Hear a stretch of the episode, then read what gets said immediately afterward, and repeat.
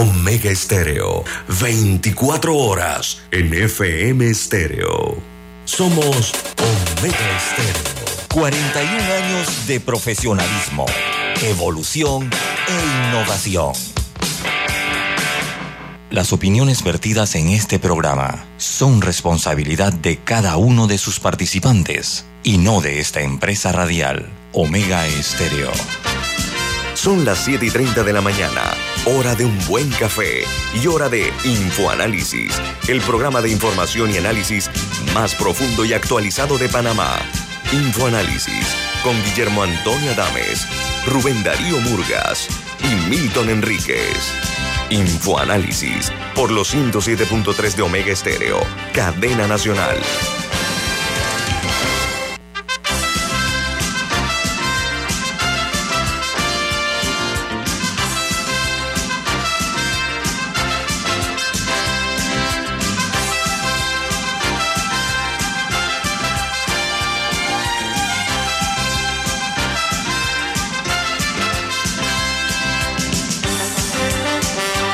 Señoras y señores. Esto es Info Análisis, un programa para la gente inteligente. Hoy es 4 de febrero del año 2022 y este programa usted puede verlo a través de Facebook Live en video, en vivo.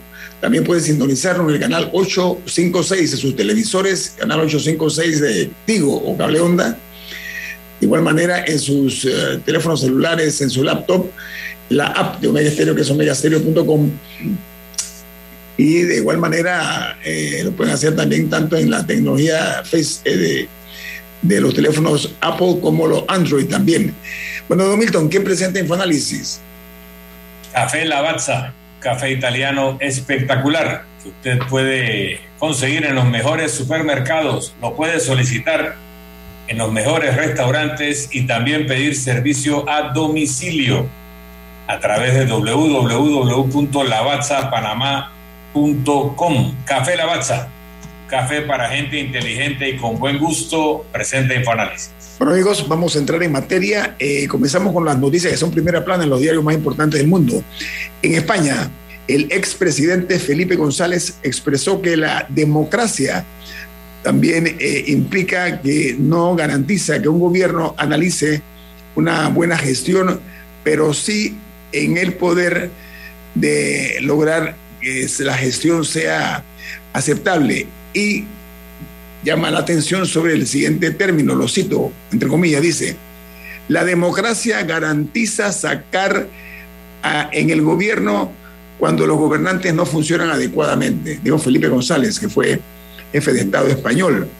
Mientras en Argentina, el presidente Fernández llegó a Beijing, en China, perdón, tras haber almorzado ayer en Moscú con Vladimir Putin. Dice que el presidente argentino llegó a China para afianzar una alianza eh, con ambas naciones. Un viaje raro ese en este momento por parte del presidente argentino, ¿no?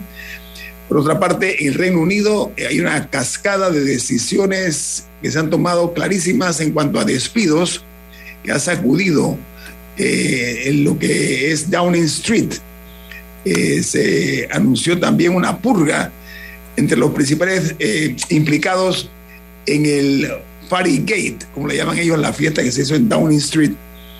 Y eh, se espera que Boris Johnson pueda sobrevivir a este escándalo que se ha ido multiplicando su impacto. Y en un histórico derrumbe de las acciones de Facebook, ahora se llama Meta, que dice que cayó un 26% en el más alto en la historia ayer, en horas de la tarde, una caída que representa 230 mil millones de dólares en capital que han ido eh, a la fosa, ¿no? Se han perdido. Este grupo eh, añade que eh, ellos están a la espera de que se normalice la situación a corto plazo. Mientras en Chile el presidente electo Boris advierte que eh, tenemos la seria problemática de que eh, tenemos que analizar la economía y la inmigración ilegal, sobre todo porque hay que pararlo de manera muy clara. Dice Boris que Chile tiene que recuperar el control de sus fronteras. En México, Andrés Manuel López Obrador, presidente de ese país, podrá terminar su sexenio sin problemas de salud. Es lo que agregan sus médicos que lo están eh, atendiendo. Y reiteró AMLO su disposición o su decisión de no ir a la reelección. Mientras eh, ha sido detectada una nueva variante del VIH, dice que ah, es más contagiosa y agresiva. Esto es eh, la investigación hecha por un equipo de, encabezado por científicos de la Universidad de Oxford en Inglaterra, que ha descubierto una variante del VIH que es más contagiosa y más virulenta. Dice que hasta el momento eh, se han detectado 109 casos, casi todos en Países Bajos, en hombres que tienen sexo con hombres. Y en Perú, la primera vicepresidenta del Congreso peruano le pide al presidente Pedro Castillo y también al primer ministro Héctor Valer que renuncien a sus cargos por eh, bienestar del país particularmente se refiere a la renuncia del presidente Castillo. No se detiene la, tormenta a este jefe de Estado del Cono Sur. Los diarios de los Estados Unidos, los tres principales títulos así, el diario New York Times. El Times dice, Meta, y la empresa matriz de Facebook, eh, se hunde y desencadena la peor caída de Wall Street en casi un año. Meta lideró la caída con uh, una pérdida de 26.4% y borró más de 230 millones de dólares de su valor de mercado. La nota añade que eh, eh, las características nuevas de privacidad que ha realizado Apple fueron un duro golpe para Facebook, ha perdido eh, toda esta gente a nivel mundial, mientras Apple las está sumando. El diario The Washington Post dice, el, lado el líder fantasma del ISIS, que era el número dos de esa organización terrorista, eh, ayer se informó que eh, fue dado de baja eh, por parte de los comandos de los Estados Unidos.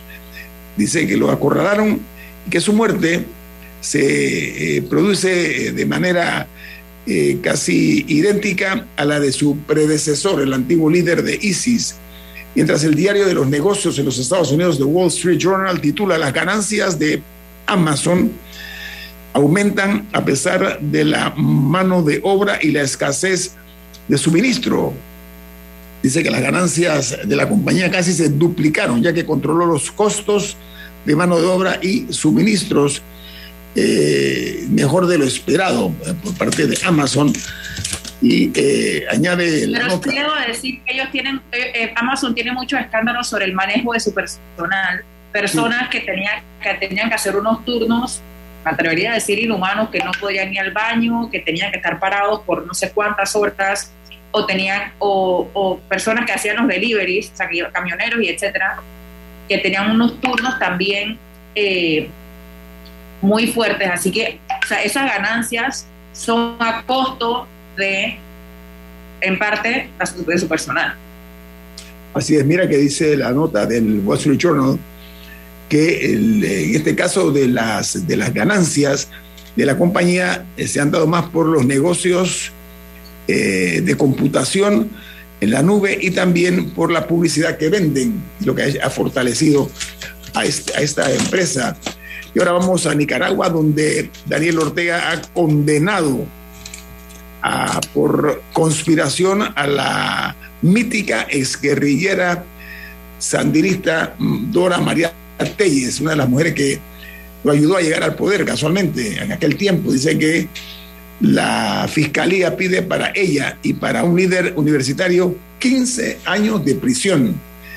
Y en Brasil, el presidente Jair Bolsonaro recibió la visita del presidente de Perú, Pedro Castillo, y dice que visitará también Rusia este mes.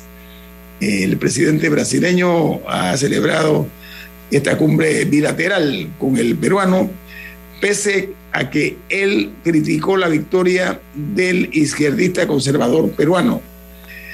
Y en Guatemala, terminamos en Guatemala porque la vacuna contra la COVID-19 en niños se estanca las campañas eh, se están eh, realizando de una forma lenta por los padres que están renuentes a que sus hijos sean vacunados. Eh, Guatemala ya supera los 700 mil contagios en la totalidad y 42 mil 489 fallecidos por la COVID-19. Así que no sé si tiene alguna nota internacional, sino para ir con nuestro invitado esta mañana. Camila o Y yo.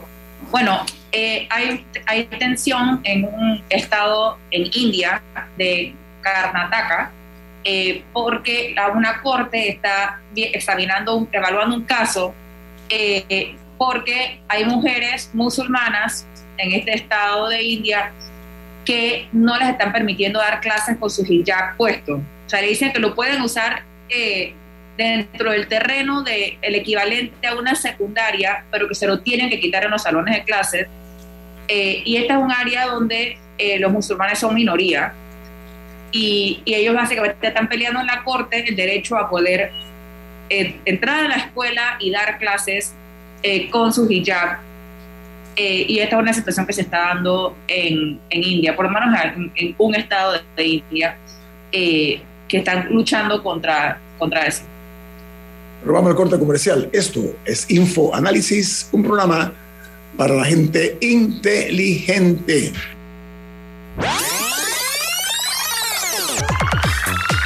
Omega Stereo tiene una nueva app. Descárgala en Play Store y App Store totalmente gratis. Escucha Omega Stereo las 24 horas donde estés con nuestra nueva app.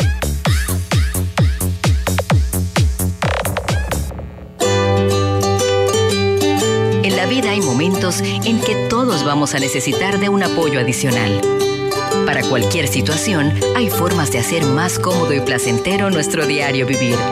Sea cual sea su necesidad, en Hogar y Salud los apoyamos haciéndole la vida más fácil, porque contamos con la experiencia necesaria para recomendarle lo que usted necesite. Recuerde, Hogar y Salud les hace la vida más fácil.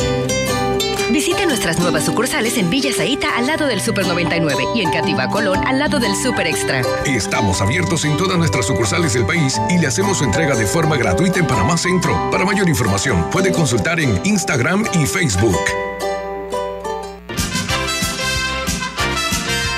Ya viene InfoAnálisis, el programa para gente inteligente como usted.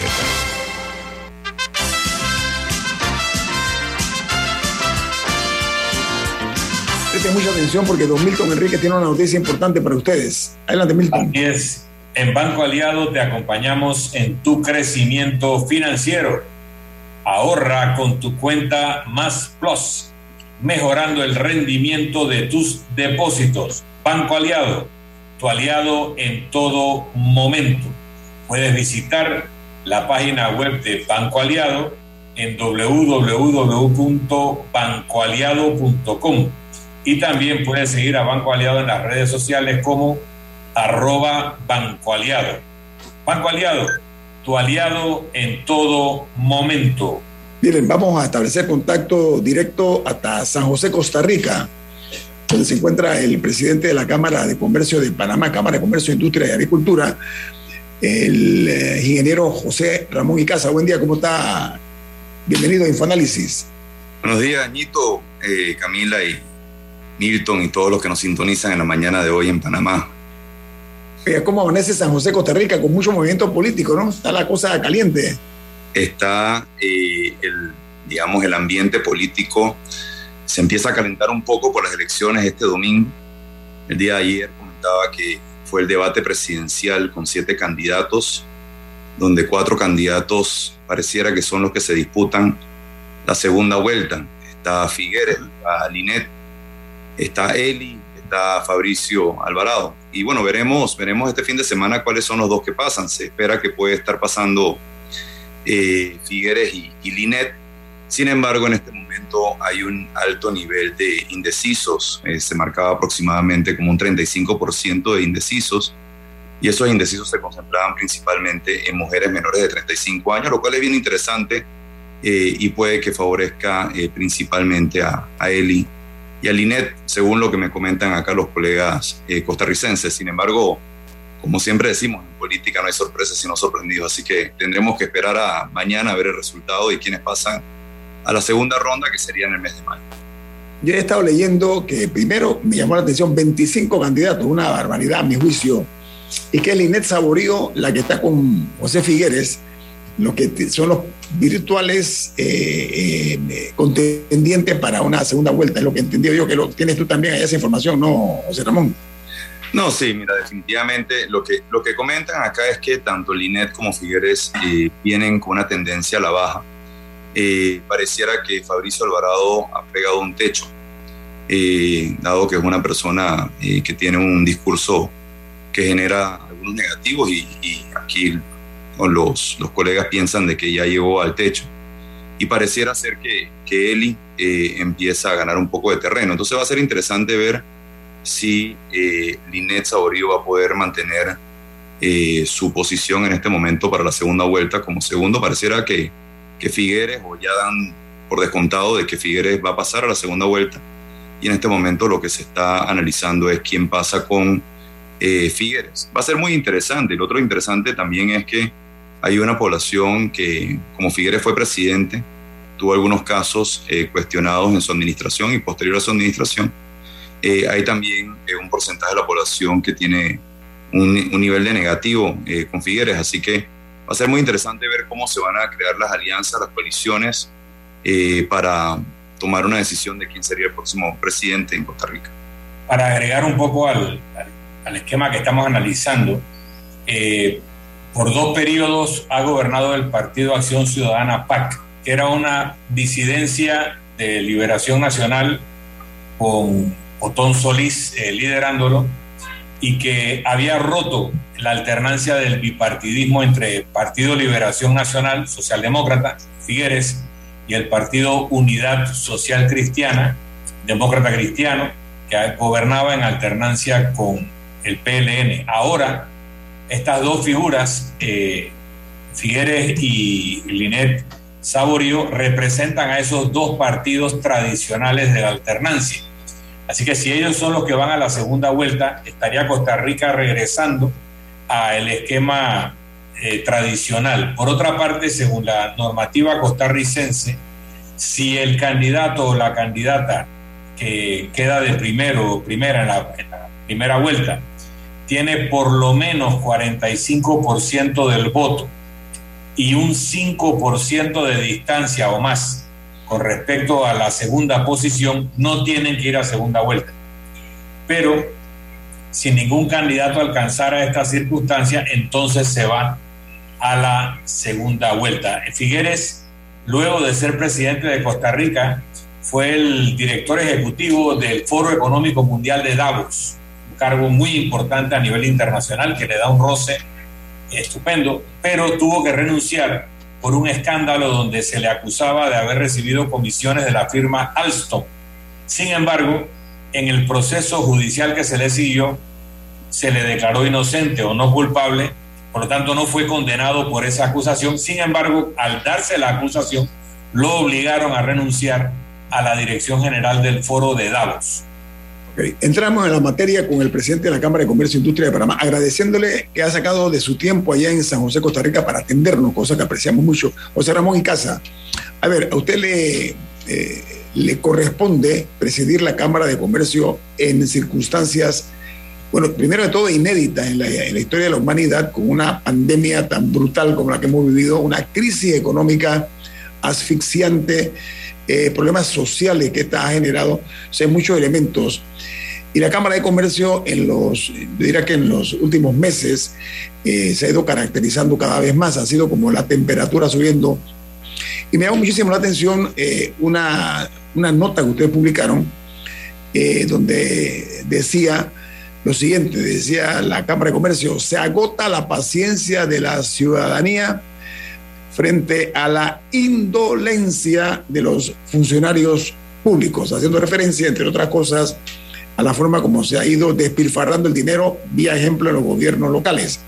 José Ramón, amplíanos un poquito acerca de esa alarma que están sonando ustedes con tiempo y de manera juiciosa de, el, diría yo, la forma eh, tan poco dedicada que han estado llevando a cabo la labor algunos altos funcionarios. Ustedes lo califican, ¿no? Como, como bien dicen ustedes, de una indolencia de los funcionarios. No, mira, Anito, ciertamente eh, durante la pandemia eh, el ingreso de muchas familias, empresas, eh, han perdido obviamente un porcentaje importante de sus, de sus ingresos.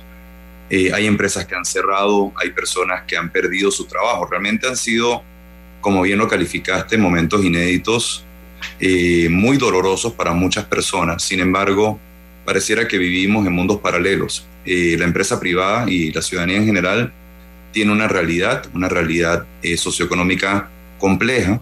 Sin embargo, eh, el gobierno ha mantenido durante todo este tiempo, y cuando yo me refiero al gobierno, me refiero a todo el engranaje gubernamental, incluyendo la Asamblea Nacional y los gobiernos locales.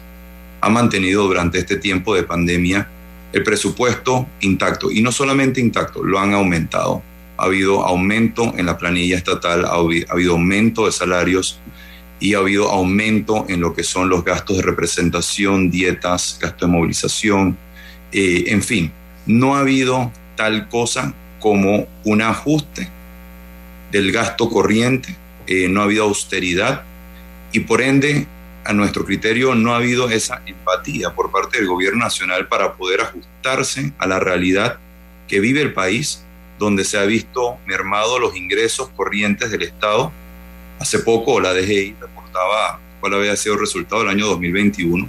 Cifras oficiales indican de que si bien es cierto el ingreso eh, aumentó entre el año 2020 y 2021 por poco más de 800 millones de dólares, en comparación ese mismo año, el 2021, con respecto al año 2019, todavía no alcanzaba los niveles de ingresos tributarios que teníamos en el año 2019.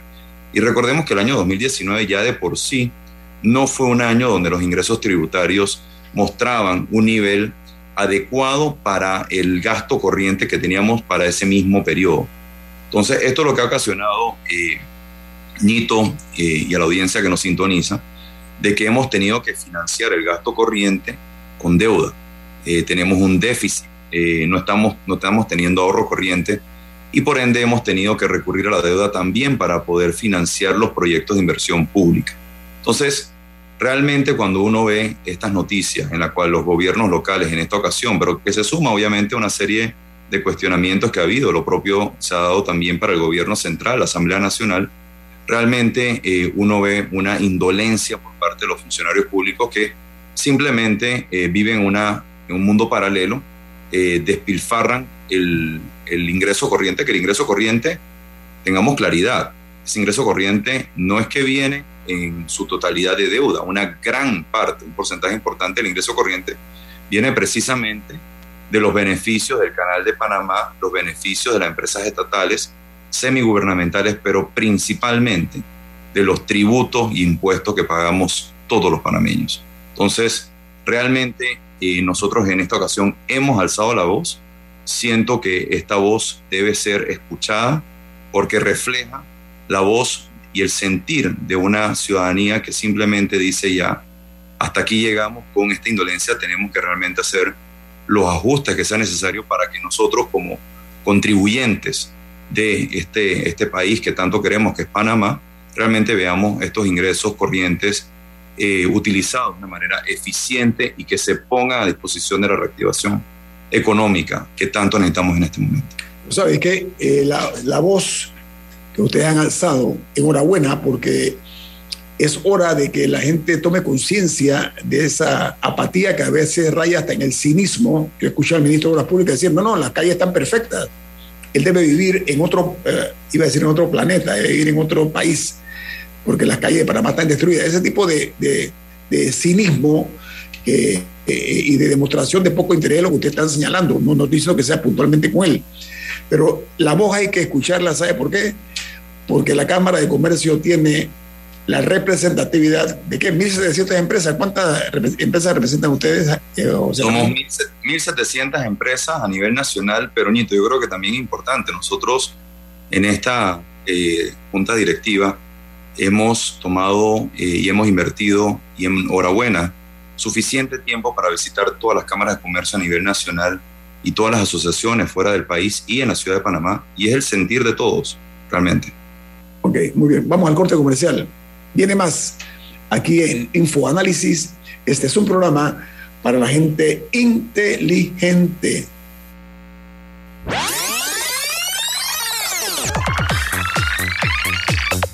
Omega Stereo tiene una nueva app. Descárgala en Play Store y App Store totalmente gratis. Escucha Omega Stereo las 24 horas donde estés con nuestra aplicación 100% renovada. Cuando el verano te gusta, suena así. En 50 metros llegas a la playa. Dale like a Claro y cámbiate a un plan postpago con ilimitada DC30 y llévate un equipo gratis. Dale like a todo lo que te gusta con Claro. Promoción válida del 15 de enero al 30 de abril de 2022. Para más información visita claro.com.pa. Ya viene InfoAnálisis, el programa para gente inteligente como usted.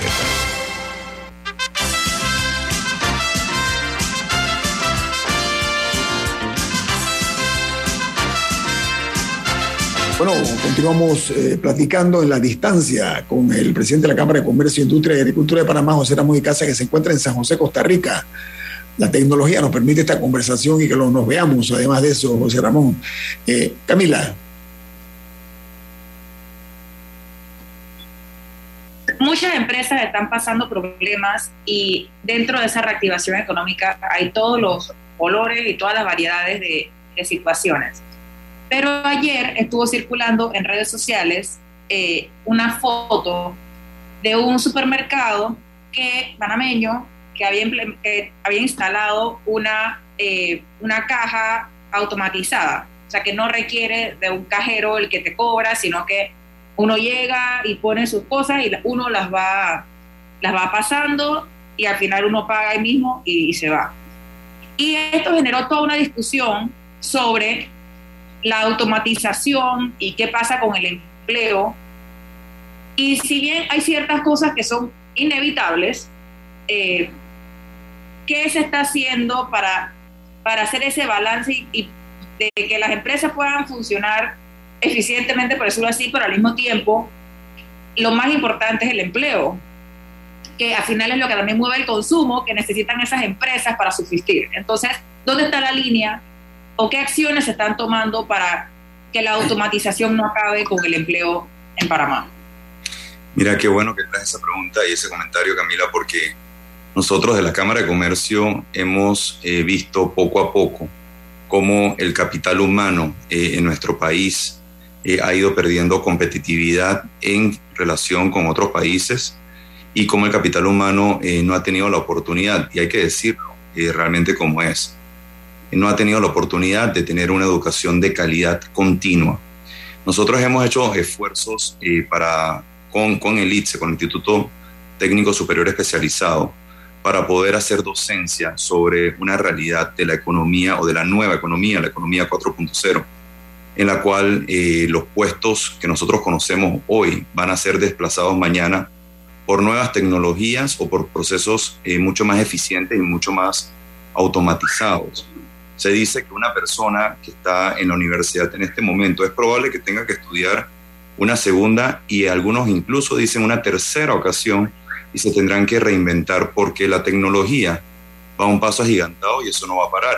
Y, la tecnología lo que trae, si bien es cierto, es mucho bienestar a nuestras vidas, de igual forma también representa un desafío para que el capital humano se mantenga eh, activo. Entonces, nosotros en ese sentido y con todo lo que indica, porque realmente es una tendencia que eh, será la norma en, nuestro, en nuestra nueva economía, la economía 4.0, donde tenemos que presentar, eh, posicionar todos nuestros esfuerzos, es precisamente en el apoyo, en el capital humano, para que pueda tener el conocimiento y las competencias para esos puestos de mañana. Y eso tenemos que hacer a través del sistema educativo. Y a través del sistema educativo, primeramente tenemos que trabajar en el retorno a clases. Es una lástima que nosotros en este momento todavía dos años después estemos discutiendo y preocupados si se va a dar o no se va a dar el retorno a clase del 100% de la población estudiantil de manera segura. Eso es un imperdonable y ahí tenemos que nosotros, todos los panameños, garantizar ese retorno a clase el 7 de marzo. Con el retorno a clase, lo otro que tenemos que garantizar, Camila, es precisamente la cobertura, porque está en riesgo una población estudiantil que puede que no regrese. Tenemos que garantizar la cobertura en la educación premedia, pero también tenemos que garantizar la cobertura en la educación preescolar y media, donde vemos a veces unos niveles prepandemia de casi un tercio de estudiantes, un tercio de la población estudiantil que no estaba en el sistema educativo, sumado a lo que es la calidad de la educación. Hay que hacer una transformación completa del modelo de educación. E invitamos obviamente a las autoridades, pero también a los gremios magisteriales, que nos sumamos todos, tenemos que unirnos todos en ese esfuerzo de transformar la educación. Y hay iniciativas muy interesantes que se están llevando a cabo, eh, como Greatness Center, que está trabajando en lo que son habilidades blandas, y nosotros como Cámara de Comercio estamos apoyando una escuela y estamos motivando a que otras empresas se sumen a esta iniciativa para poder trabajar en las habilidades blandas, eh, habilidades blandas como liderazgo, trabajo en equipo, eh, confianza en sí mismo, de la población estudiantil, personal docente administrativo y padres de familia. Ahora, esos son efectos, o sea, lo que se haga en la educación hoy son efectos que se van a ver en 10, 15, 20 años. Pero para una persona que en este momento ve la máquina y dice, o sea, ¿qué voy a hacer yo? ¿Qué posibilidades existen para lo que son eh, trabajadores actualmente? ¿Qué, ¿Qué, oportunidades tienen para, para adquirir otras habilidades, etcétera, que les permitan salir adelante si la empresa en la que trabajan les dice, tengo esta maquinita que hace el mismo trabajo que tú? Mira, Camila, yo, yo tengo que discrepar eh, y con todo respeto con eh, esas opiniones de que los cambios que nosotros hagamos el sistema educativo lo vamos a ver en 5 o 10 años. Y eso, que tiene, eso es lo que tiene el sistema educativo como lo tenemos en este momento, que como decimos que los resultados se van a ver en 5 o 10 años, entonces simplemente el gobierno de turno no va a haber reflejado eh, su inversión en la educación y simplemente dice, no, patea la bola, eso le tocará a otro gobierno. Te pongo un caso, por ejemplo, que estaba hablando el día de ayer acá en Costa Rica. Como ustedes saben, Intel está haciendo una inversión gigantesca eh, en la ampliación de su planta. Y ellos le informaron a CINDE. CINDE es el consejo eh, que busca, empresarial que busca obviamente la inversión, la atracción de la inversión extranjera directa, el equivalente a ProPanamá, pero por parte del sector privado. Intel le dijo a CINDE que necesitaba a 4.000 personas o 4.000 eh, técnicos ¿Y qué hizo CINDE? Con el gobierno, con el MEDUCA de, Costa Rica. En un periodo hizo un plan de capacitación para que en un periodo de seis meses ellos pudieran tener esas 4.000 personas y poderlas ingresar al sistema eh, laboral, el mercado laboral en este caso, una empresa como, Intel. Tengamos, idea, tengamos en cuenta algo. Hoy en día, la educación como nosotros la conocemos ya cambió. Tenemos en este momento esfuerzos como, por ejemplo, como bien indiqué el ITSE, carreras especializadas, técnicas de corta duración de dos años. Pero incluso no tienen que ser carreras de dos años. Hay cursos especializados eh, de, de seis meses y hasta de un año para poder entrenar, desarrollar esas competencias en la persona y poder hacer la inserción en el mercado laboral. Sin embargo, nosotros obviamente seguimos con un modelo eh, desfasado en el cual no estamos eh, preparando al, a la población estudiantil para que tenga una inserción laboral en un, en un trabajo de calidad en las condiciones que o las condiciones del mercado y la necesidad que tiene el mercado en este momento. Bueno, eh, regresando a un tema previo que estábamos hablando de la deuda y del déficit, eh, etcétera. Eh, otro tema que ha estado generando muchos comentarios es la ley de incentivos fiscales por los proyectos turísticos, que le está dando un 100% de, eh, de excepción fiscal. Entonces, antes creo que era 50% y lo subieron a 100, o sea que básicamente no pagan impuestos del todo. ¿Cuál es la posición de la Cámara de Comercio sobre esa reciente ley? En efecto, como comentas, Camila, eh, la ley 80, que es una ley, si no me falla la memoria, que viene del 2012, fue modificada por la ley 82 eh, en abril del 2019, que la extendió a 31 de diciembre del 2025, eh, siendo eh, esta extensión un 50% de crédito fiscal sobre la inversión turística, principalmente hotelera, pero también de productos turísticos, sobre el costo de, esa, de esa inversión. La ley 122 del 31 de diciembre del 2019 lo que hizo fue aumentarlo al 100%. Sin embargo, esa ley que lo subió al 100%, no tomó en cuenta una serie de variables. Entre ellas, no definió claramente el alcance. Segundo, no definió la proporcionalidad. Tercero, no definió lo que es el impacto de estas inversiones. Y cuarto, no quedó claro la fiscalización. De hecho, la ley 80, la ley 82 y la ley 122 tiene reglamentaciones muy, muy básicas, muy sencillas. Realmente no entra mucha materia. Incluso la ley 122 tiene una reglamentación de siete páginas, cuando la ley 80, yo por ejemplo, y lo he indicado varias veces, yo no he, encontrado todavía la reglamentación. Entonces, ante esta situación, nosotros como Cámara de Comercio indicamos claramente a través de una nota eh, fechada en agosto del 2021 que tanto la ley como la reglamentación tenían que ser modificadas y tenían que ser modificadas tomando en cuenta estas áreas de mejora que comenté, impacto, proporcionalidad, alcance y fiscalización. Las conversaciones que nosotros hemos tenido con las autoridades nos han indicado de que eh, se está por presentarse una iniciativa legislativa para modificar la ley 122 y nosotros estamos a la espera de tener acceso a este proyecto de ley para poder emitir una opinión en cuanto a esta modificación que se presenta eh, proponer ante la Asamblea Nacional.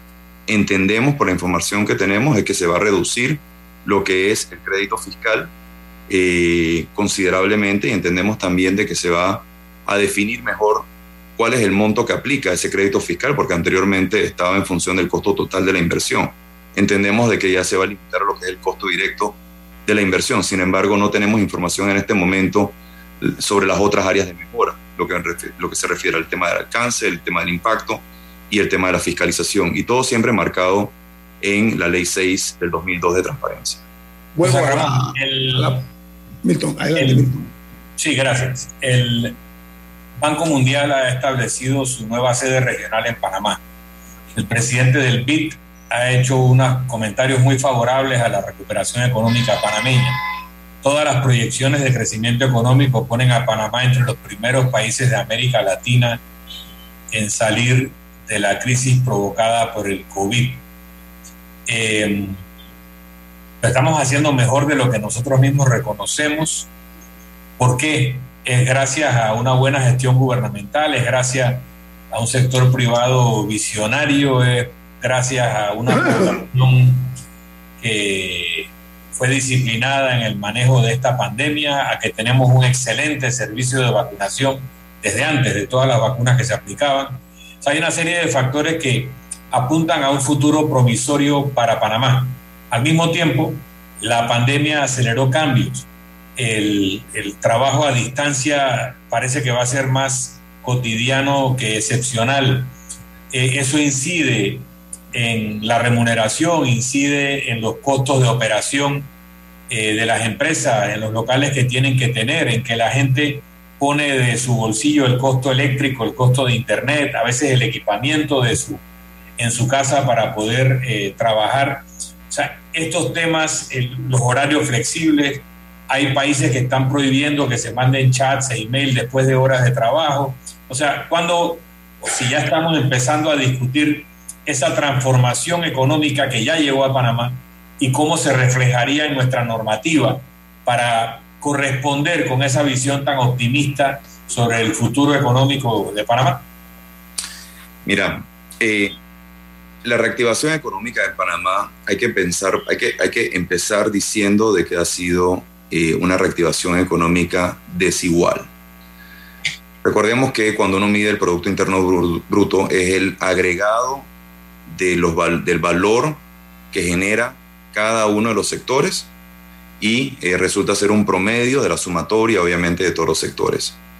Y en esta ocasión, el crecimiento económico se ha, se ha dado principalmente por los, los sectores externos de la economía. Le ha ido muy bien a las exportaciones, ha habido un aumento importante, de las cuales más del 75% provienen eh, de la exportación de cobre. Le ha ido muy bien a los ingresos del canal. De igual forma, también ha habido un repunte en lo que es el movimiento de, carga contenerizada el transporte también, transporte marítimo le ha ido muy bien. Eh, zona libre de Colón también ha tenido un repunte en sus ingresos de casi 12.3%. Sin embargo, cuando uno ve el sector interno de la economía, la realidad es otra. Sector construcción, sector inmobiliario, comercio, todavía no logra los niveles de crecimiento económico o de, digamos, de, de valor de eh, aporte al PIB que tenía en el año 2019. Entonces, hay que, hay que ayudar a aquellos sectores que no han logrado recuperarse, eh, que alcancen ese nivel de aporte a la economía para poder llevar una economía que genere suficientes empleos para reducir lo que es los altos niveles de desempleo que tenemos en este momento. Por otro lado, comentaste, preguntabas si esto se debe a ayuda del gobierno o se debe a otros factores. Yo lo, yo lo voy a ponderar de la siguiente manera. Si esto se debe a factores internos o factores externos. En cuanto al tema de factores internos, el plan de vacunación obviamente ha construido confianza en los empresarios y en los inversionistas para, para que sea una reactivación económica, sumado obviamente que desde ya mitad del año pasado las distintas acciones y medidas restrictivas se eliminaron y no se han implementado eh, medidas restrictivas que generen un freno a la economía. Eso hay que ponderarlo como positivo. Sin embargo, hay acciones que han sido presentadas desde el inicio de la pandemia que todavía esperan que sean implementadas.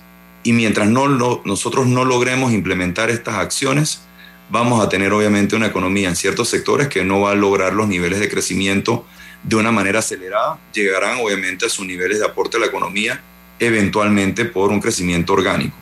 Pero también hay factores externos que afectan obviamente lo que es el crecimiento, principalmente lo que es los altos niveles de inflación.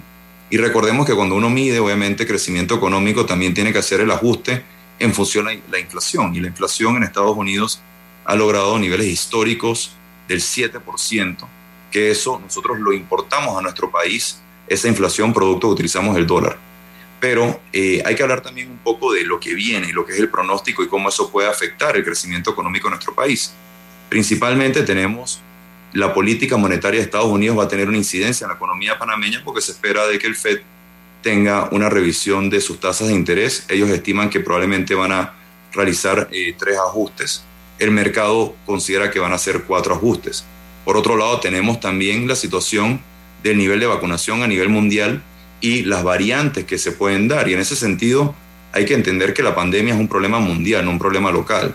Entonces, cuando nosotros entendemos que es un problema mundial y lo reconocemos, todavía hay 88 países que no logran eh, un nivel de vacunación del 50%. Eso es la mitad del mundo. Pero adicional a eso también entonces tenemos, que lo comentaron en las noticias internacionales cuando las leyó Ñito, eh, el, conflicto o la tensión, mejor dicho, que existe en Ucrania.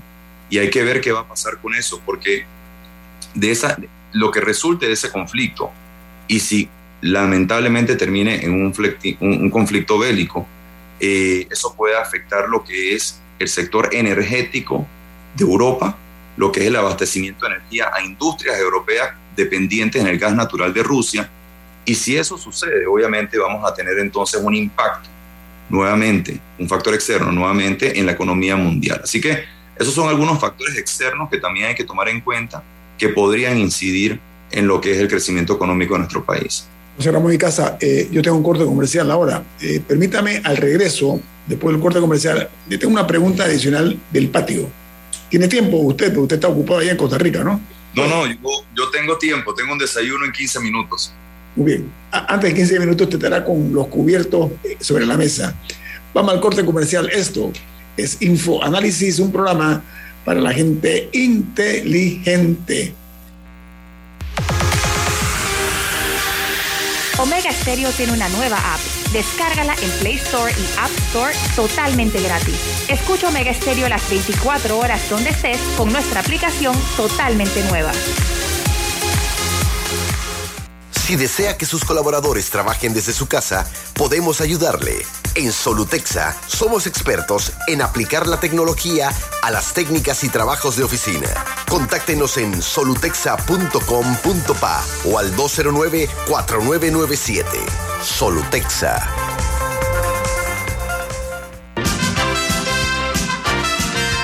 Ya viene InfoAnálisis, el programa para gente inteligente como usted.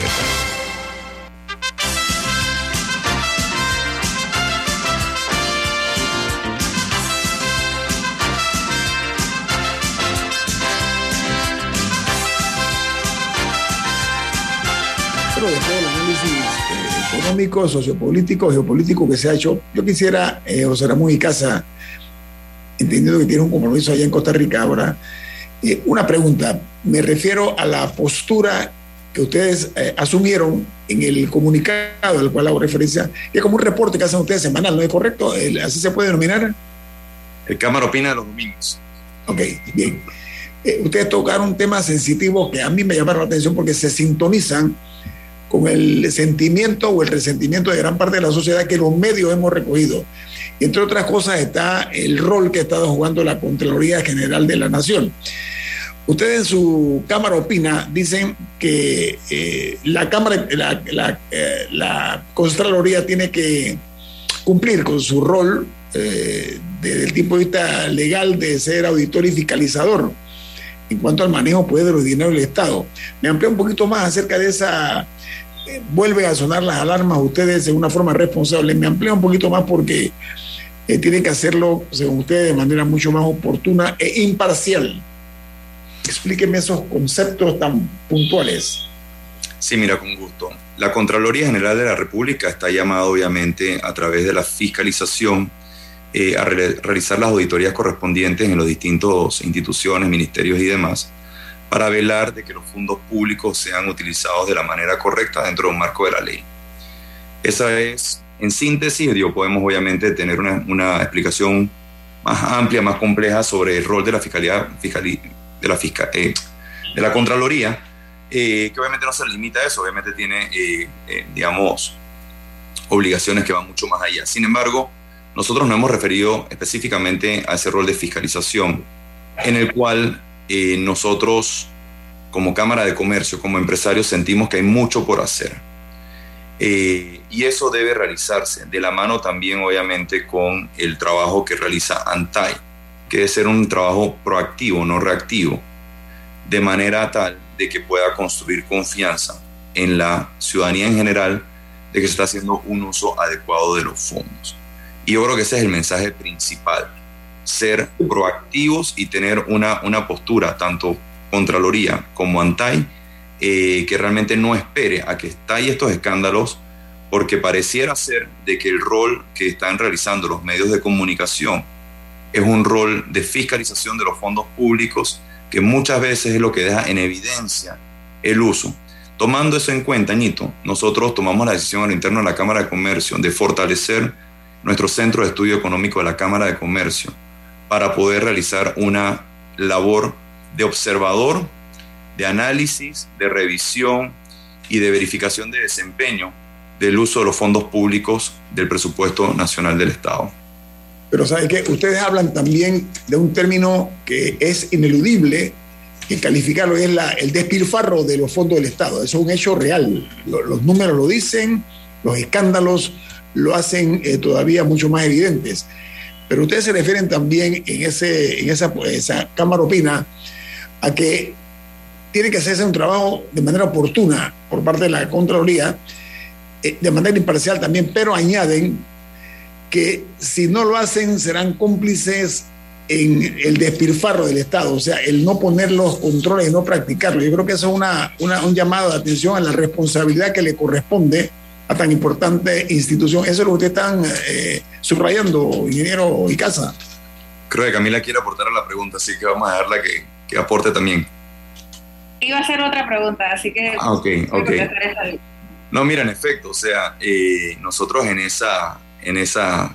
Estás leyendo, estás leyendo el menudeo de la, del comunicado, me gusta, Ñito. Sí, no, es que me gustó. en esa, última, esa última línea de ese párrafo, básicamente manda un mensaje bastante claro, que obviamente nosotros como Cámara de Comercio no tenemos suficiente información para poder determinar si el trabajo que está realizando la, fiscal, eh, la, la, Contraloría General de la República es un trabajo, eh, digamos, eh, preciso eh, y suficiente para darle confianza a la ciudadanía.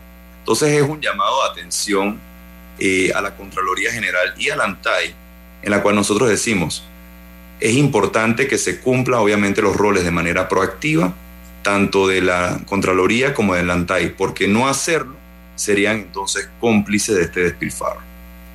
El que gaya otorga, ¿no? Así es. Camila. en ese sentido, eh, regresando un poco al tema económico, eh, hemos visto en los últimos años como un boom en la sugerencia de que las personas se metan a temas de emprendimiento. Muchos lo hacen por necesidad y siempre hay una línea, o sea, siempre hay como una línea de cuándo es emprendimiento y cuándo simplemente, o sea, que estás de una forma precaria tratando de, de conseguir eh, un ingreso. O sea, dentro de todo, ¿cómo se está manejando o, o qué posibilidades existen para facilitar a la persona a, tener un, cierto nivel de estabilidad y si deciden hacer estas cosas, este tipo de, actividades a falta de otras oportunidades, para que puedan ser exitosos en el ambiente de Panamá. ¿Es fácil o qué tan fácil es eh, salir adelante en ese sentido en Panamá y qué se está haciendo para ayudar a, a los pequeños, a los microempresarios, los nuevos microempresarios? Mira, yo, quiero empezar comentando de que todos por naturaleza tenemos un espíritu emprendedor. Algunos lo desarrollan más que otros, pero todos por naturaleza tenemos un, espíritu emprendedor y eso, eso viene de la niñez. ¿Qué niño no está tentado siempre de poner un puesto de limonada frente a su casa y vender una limonada o comprar una pizza y venderla segmentada? Y eso nos hace a todos los panameños empresarios. Y realmente cuando hablamos de empresarios, tenemos que entender que no es la figura que algunos han tratado de, digamos, de dibujar, de que es el gran empresario de la gran empresa. No, no, empresarios somos todos los que en un momento dado eh, emprendemos un negocio, por más, más pequeño que sea. Y has dado en el clavo, Camila, cuando dices eh, del micro, pequeño empresario, porque realmente el tejido empresarial de nuestro país está compuesto principalmente por la micro, pequeña y mediana empresa. Eso es donde está la mayoría de los empleos que generamos como país, ahí es donde está la mayoría de las empresas. Entrando en materia, nosotros como país eh, no hemos tenido, digamos, eh, o no hemos logrado generar un ecosistema de emprendimiento e innovación que motive al individuo, a la persona realmente emprender y entender de que él puede colocar su producto o servicio en el mundo, en el mercado internacional. Ha habido esfuerzos, no puedo decir que no los ha habido, sin embargo hay que realizar mucho más, mucho más que eso. Y de hecho yo estoy aquí en Costa Rica precisamente trabajando en un proyecto eh, que está desarrollando eh, la Municipalidad de San José de crear la ciudad tecnológica de San, de San José, donde se está creando eh, ese ecosistema de emprendimiento e innovación. Y emula obviamente otros proyectos como lo es el de Barcelona, que se llama Roba 22, o emula el de Medellín que se llama Ruta N. Yo creo que ahí es donde nosotros tenemos que entrarle. Tratar de hacer una transformación de lo que es la ciudad del saber para poder generar ese ecosistema de emprendimiento donde la persona, el individuo sienta que tiene la ayuda por parte de un lado del sector público, pero también del sector privado, porque el sector privado tiene que ayudar a generar este ecosistema donde nosotros podamos incubar ideas y una vez que esa idea está incubada podamos acelerarla y poder ayudar obviamente eh, a que esa idea eh, logre ese escalamiento que se requiere. Nosotros de la Cámara de Comercio, entendiendo también que somos parte de la, de la solución, creamos el Centro de Formación Profesional y Desarrollo Empresarial para, por un lado, ayudar a ese emprendedor, ese micro y pequeño emprendedor, en la transferencia de conocimiento y desarrollo de competencias, pero por otro lado también ayudarlo a vincularlo en lo que es la promoción y la conexión de su negocio en el mercado local, pero también en el mercado internacional. es que eh, quizás un tema, muy corto, es que quizás un tema de, un problema de nomenclatura, porque no es lo mismo una persona que dice tengo esta idea y la, quiero desarrollar y quiero hablar un emprendimiento, que a veces no tenemos, usamos la misma palabra para esa persona con una idea innovadora y que la quiere sacar adelante a, una persona que la botaron de su trabajo y está vendiendo dulces de su casa por necesidad. Entonces, el problema es que yo misma tuve problemas al hacer la pregunta porque tenemos una mala nomenclatura, me parece. No, no, son lo mismo. Yo coincido contigo y si, no, si me lo permites, Nito, yo creo que este es un tema interesante. Y tranquilo, que el, desayuno es a las 8 y 35, así que tengo 8 minutos y nada más estoy a un minuto del desayuno. Pero yo tengo un minuto nada más, yo tengo un minuto, adelante. No, rapidito. Eh, lo que dicen, Camila, es, es así, es muy interesante, porque durante la pandemia, se movilizaron más de 130 mil personas fuera del mercado laboral. La población económicamente activa se redujo en 6.6%. ¿Dónde están esas personas?